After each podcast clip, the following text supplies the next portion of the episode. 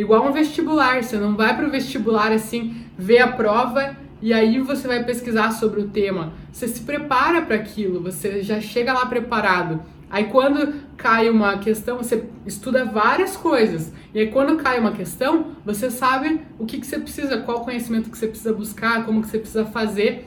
E o relacionamento é a mesma coisa, você tem que se preparar para aquele caminho, você tem que se preparar para as coisas que podem acontecer, de ter a inteligência emocional, de lidar com essas situações, com os ciúmes, com a insegurança, com a falta de autoconfiança, autoestima, é, a própria forma de se relacionar, se você é homem e mulher, as diferenças de homem e mulher, ou se você é mulher e namora mulheres, como que é esse relacionamento de duas mulheres, né? Entender como que é uma situação, o que, que é diferente, como que funciona.